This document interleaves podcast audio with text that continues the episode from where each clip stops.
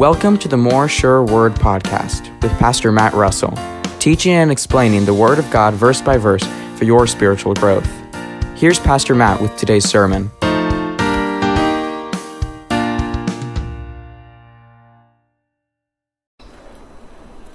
Let's begin by going to the Lord in prayer. Father, I thank you that you've given us this time tonight to study your word. You are a God who reveals himself to us, who's made himself known. You tell us to draw near to you, and you will draw near to us.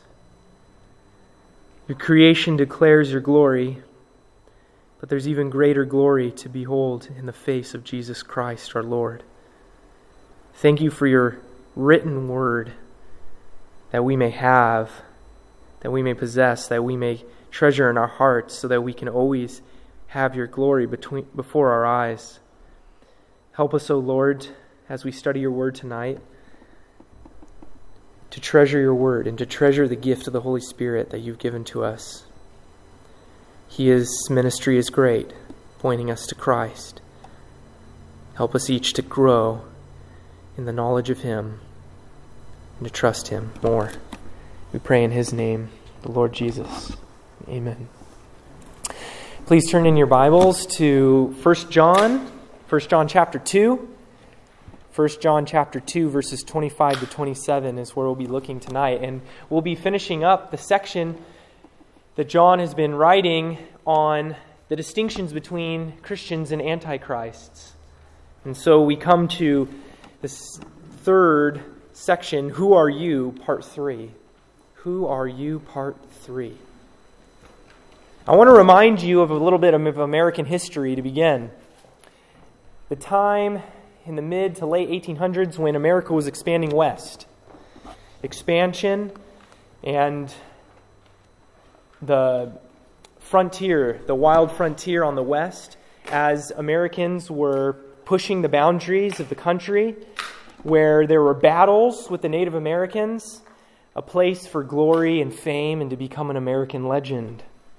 And for one American lieutenant colonel, this was greatly desired. Lieutenant Colonel Custer, Colonel Custer, you may know his name, he's an American legend, was known most for his battle at Little Bighorn. The Battle of Little Bighorn fought in the Montana Territory. Lieutenant Colonel George Armstrong Custer took 200 or so U.S. officers and cavalrymen to rid the land of the notorious Sioux Indians and their allies. And maybe you've seen depictions of Custer in this battle before, his gold long locks flowing and shimmering in the sun as he st- sits on his steed, making that final stand, Custer's final, Custer's final stand against those Indians before those men succumb to the arrows and hatchets of the Sioux Indians. And so it's a glorious retelling often of Custer's last stand, but some archaeologists and historians have shown from looking at the remains in that in little around Little Bighorn that the defeat wasn't as glorious as it's often told. It was more likely chaotic, and it was a severely devastating destro- destruction by the Sioux Indians over the American forces. That once the soldiers charged, all chaos broke loose. Custer was quickly killed, and the soldiers were left un, without a leader, fighting for their lives.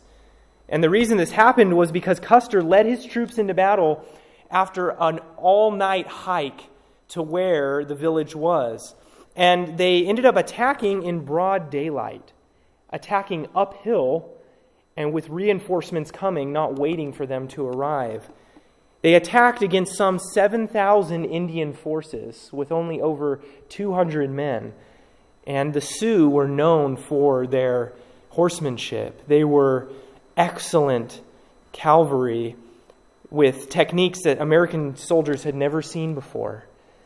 And so some believe that because the presidential elections were only two months away, Colonel Custer seized the opportunity for glory and fame and po- potentially a presidential nomination. And so he led his men into battle, giving them direction, giving them, using his authority to lead them ultimately to nothing more than every single one of them dying in the grass of Montana that day.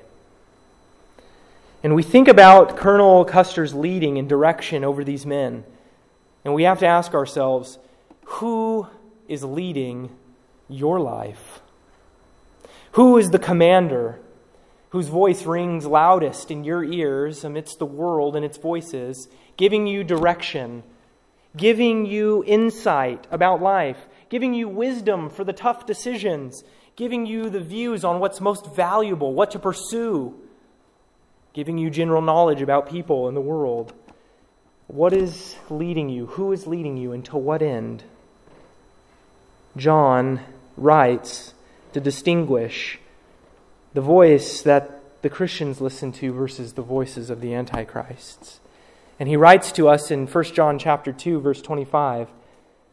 This is what he says. This is the promise which he himself made to us, eternal life. And these things I've written to you concerning those who are trying to deceive you. As for you, the anointing which you received from him abides in you, and you have no need for anyone to teach you. But as his anointing teaches you about all things, and is true, and is not a lie, and just as it has taught you, you abide in him.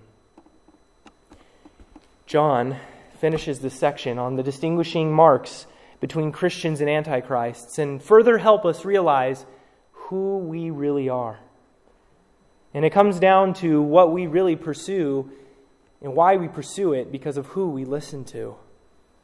So John concludes this section, and he wants the Christians to know who they are, what they have, and what they must do in response. He wants them to have security and assurance of mind. And so he begins this section by reminding them first of the promise for Christians. The promise for Christians. Look again at verse 25.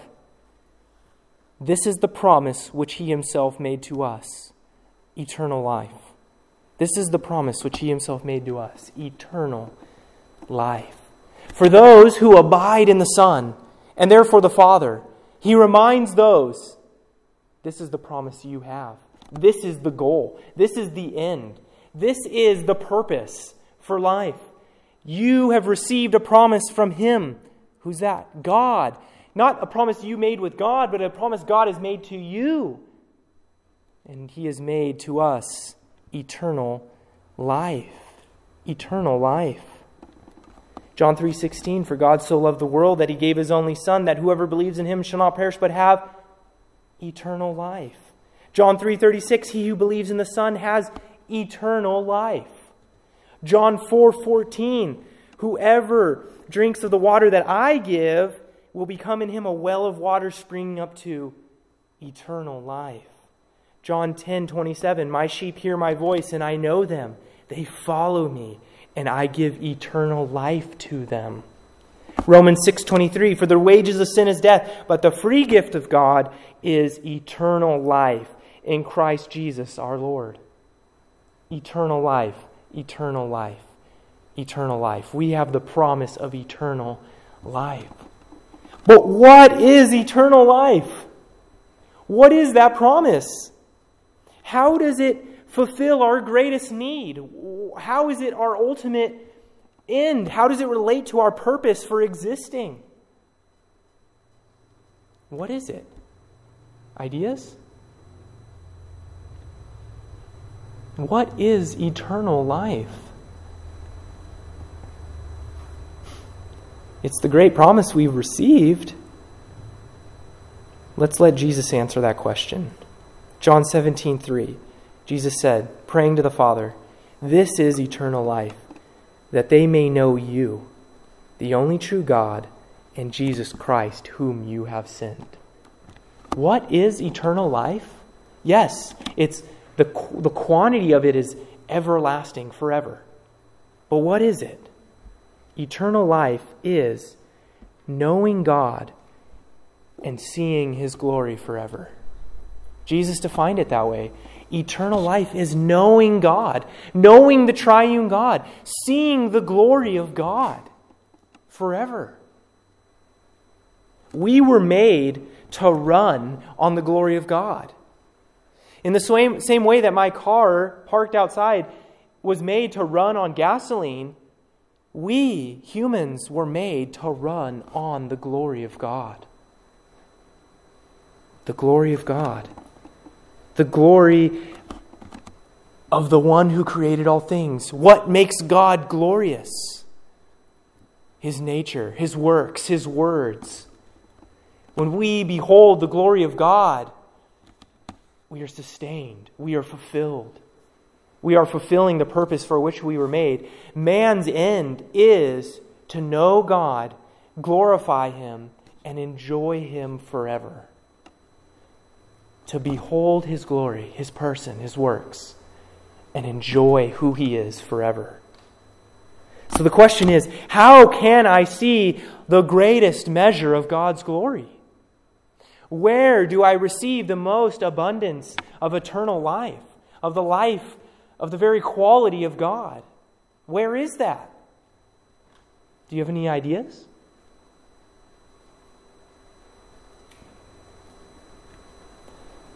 Listen to what Paul said in 2 Corinthians 4 6. For God, who said, Light shall shine out of darkness, is the one who has shown in our hearts to give the light of the knowledge of the glory of God in the face of Christ. In the face of Christ. We know and see God's glory greatest in Jesus Christ. In Jesus Christ. Second or Colossians 2 verse 9 says that in Christ the fullness of deity dwell bodily.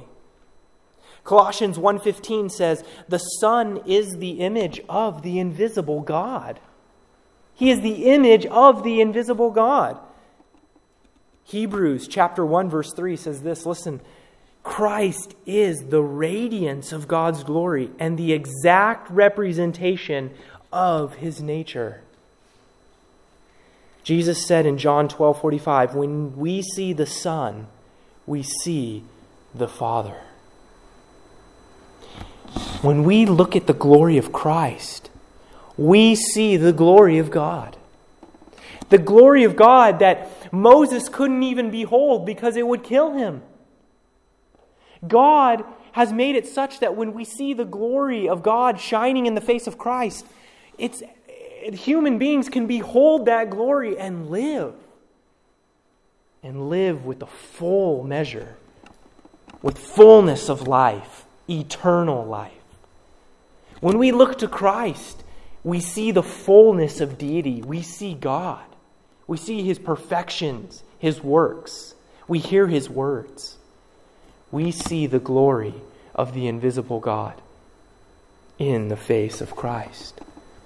And when we behold that glory, we are filled, we are sustained, we are transformed to become more like him. It is our purpose to know God and glorify Him and enjoy Him forever. And so, anyone who is in Christ receives this kind of life life that can behold the glory of God in the face of Christ, life that transforms that person into the very image of that God. Wow.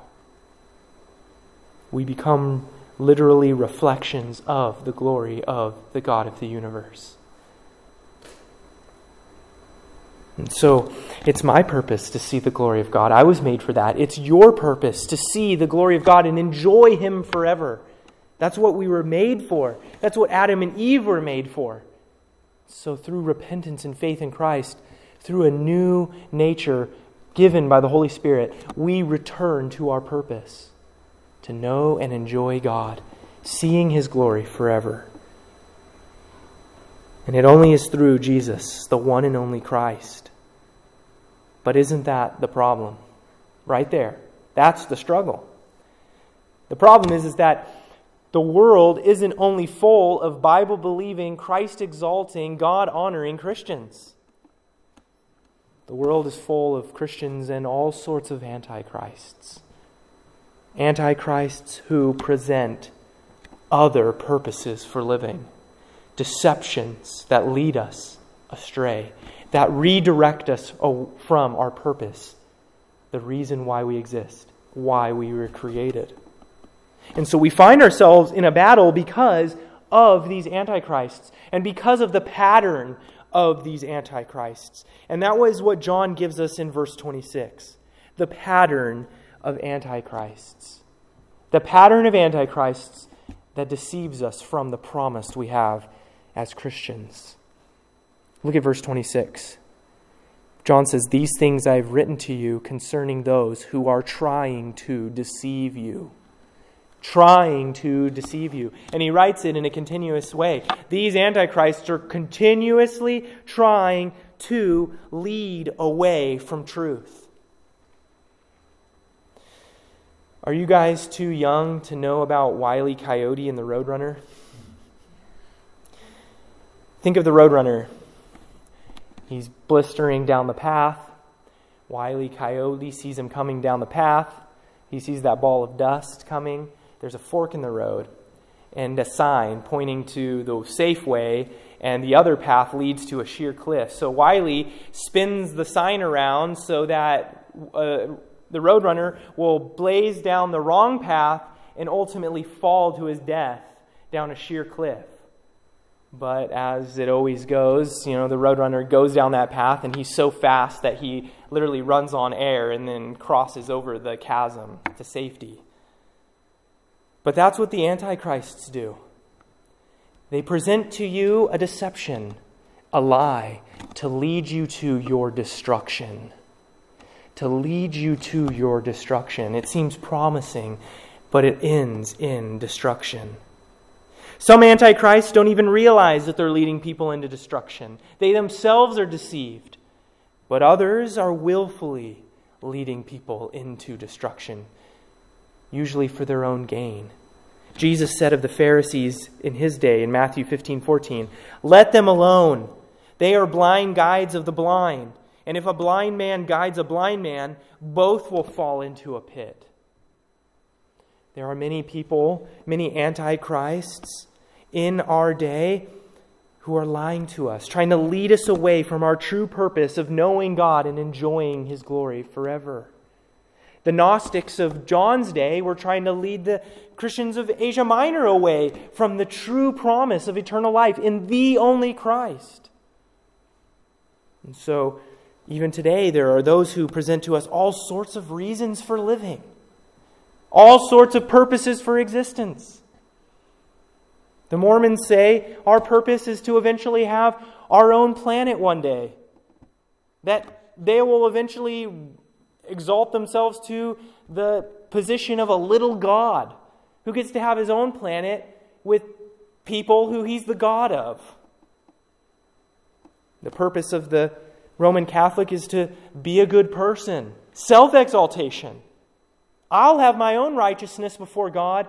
That will be sufficient, and it will help me escape purgatory or hell.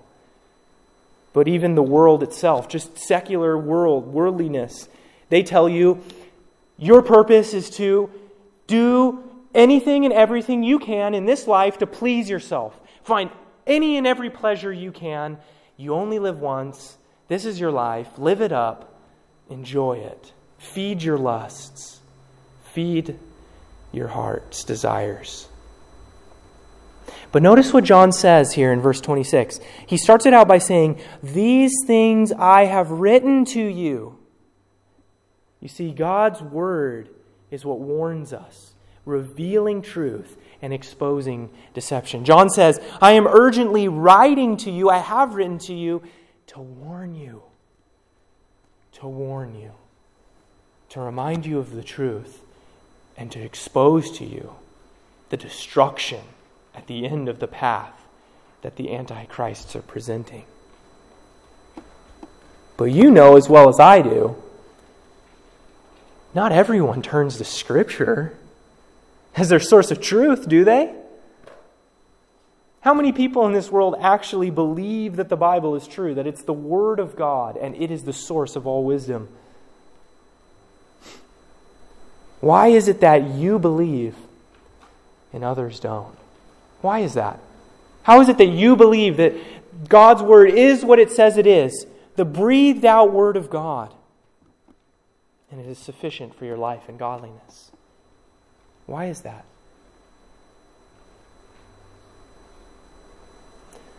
It's because of the God given protection that He's given to each one of us in Christ against the deceptions of the Antichrist. Look at verse 27 and the protection against Antichrist, a protection against deception. John says in verse 27 As for you, as for you, Christians, as for you, little children, the anointing which you received from Him abides in you and you have no need for anyone to teach you. As for you, Christians, you have the anointing. What was that again? What did we learn from verse 20? What is the anointing or who is the anointing? Sets us apart from the world, the Holy Spirit. The Holy Spirit, he says, dwells within all Christians. Look again at verse 27. The anointing which you have received, which you received. What's significant about that? What's significant about the tense that he uses there? The anointing which you received. Past tense. You received it. You already have him dwelling within you when you came to faith in Christ. And notice again, verse 27 which you received from him. From Christ. Christ gave him to all who believe. To all who believe. Listen to what Jesus said in John 14, 16. I will ask the Father, and he will give you another helper, that he may be with you forever. John 16, 7. But I tell you the truth, it is to your advantage that I go away. For if I do not go away, the helper will not come to you. But if I go, I will send him to you. John 14, 26. Listen to this one. But the Helper, the Holy Spirit, whom the Father will send in my name, he will teach you all things and bring to your remembrance all that I said to you. Interesting. What does John say here in verse 27? And you have no need for anyone to teach you. And what did Jesus say in John 14, 26? He will teach you all things and bring to remembrance all that I said to you. John is simply reminding them of what Jesus said in the upper room to his disciples that we have the teacher within us, and we have no need to turn to other teachers. You're thinking, wait a second, what does this mean? Does this mean I never have to listen to a teacher ever again? Some of you are probably thinking, I hope that's what he means. But that's not what John is saying here. What is he saying in the context? What is his point? And you have no need for anyone to teach you because you have the one who teaches you within you. First, we ask ourselves, what does he teach us? What does the Holy Spirit teach us? What does he help us to understand? What did he write? God's Word. All scripture is God breathed, 2 Timothy 3:16. 2 Peter 1 verses 19 through 21. Holy men of God were carried along by the Holy Spirit and wrote. The Spirit of God inspired the Word of God. This Word was authored by the Holy Spirit uh, who carried along human writers. And so, what John is saying here is you have the one within you who wrote the Word of God. This is the teaching that you remember, that you look to, that you need to understand. You don't have any need for worldly teachers, worldly philosophies, other spiritual ideas, other religions, other direction from the world. That's what John's saying here in the context.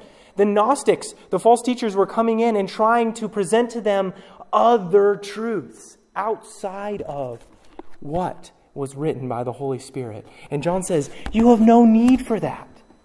You have the one who teaches you the truth, the truth that he wrote. And so his teaching is all we need for life and godliness.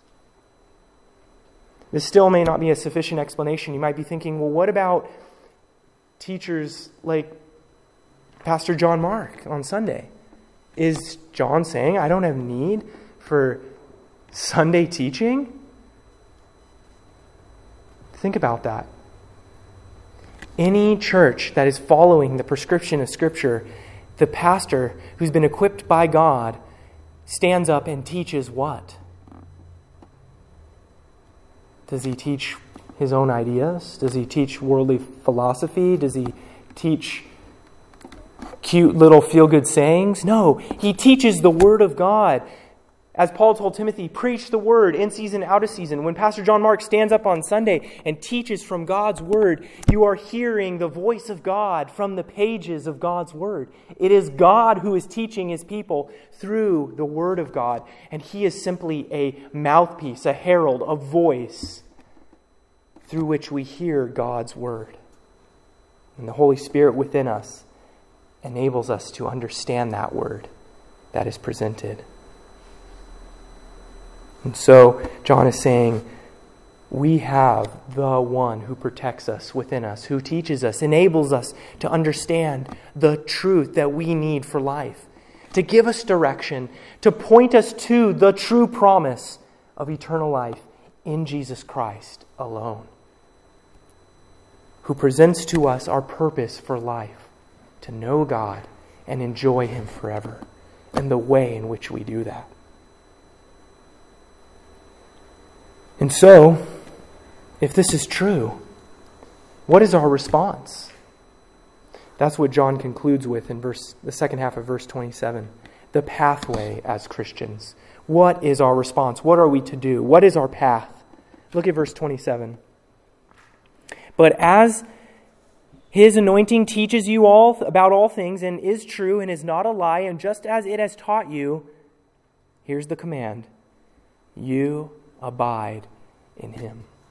Christians must remain in Christ and in the truth.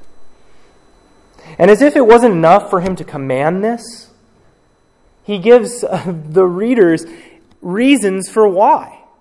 Look again at verse 27. It's everything that leads up to that command, starting with, but as his anointing teaches you about all things, present tense, is true, is not a lie, and just as it has taught you, four reasons abide in the truth.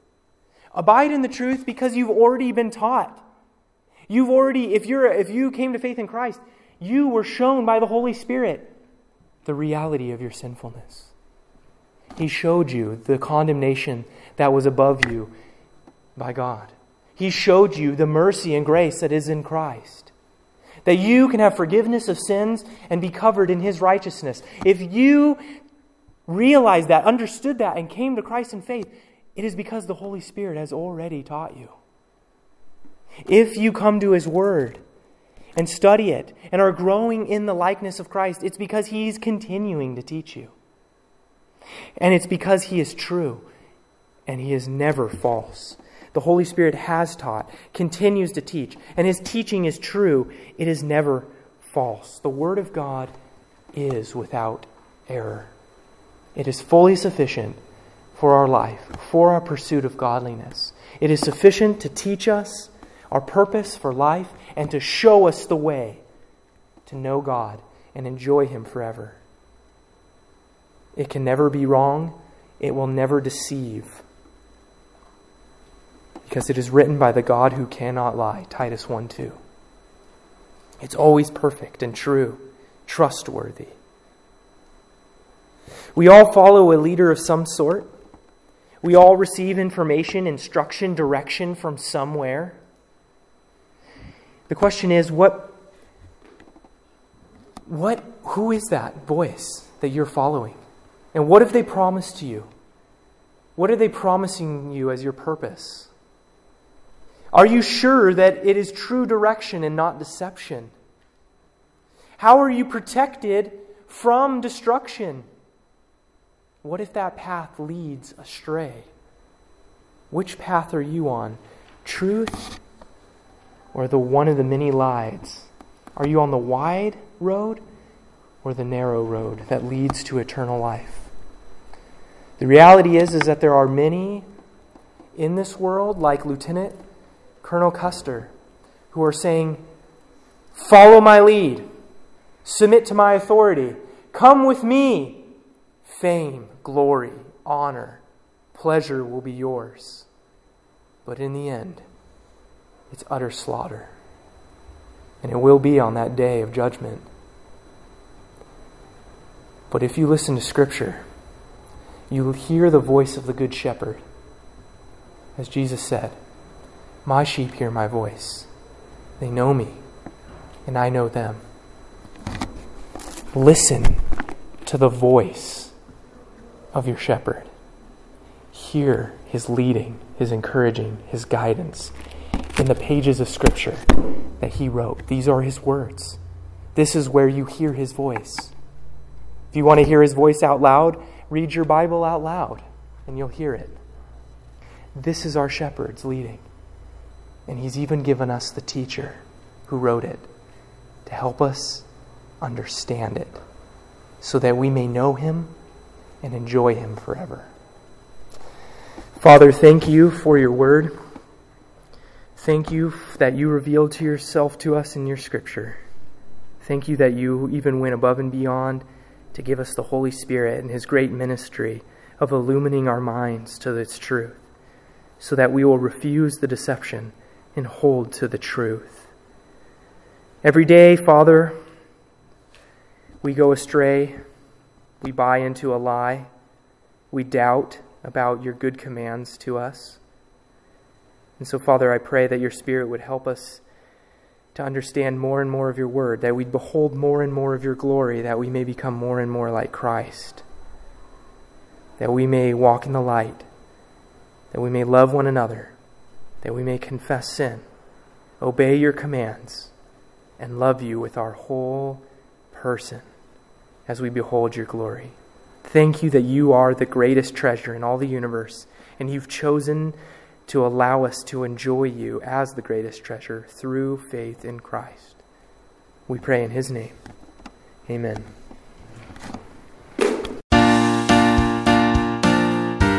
You've been listening to the More Sure Word podcast, the preaching ministry of Pastor Matt Russell. We hope you join us again next week. I'm Riley Whittington, and may God bless you in the true knowledge of the Lord Jesus Christ.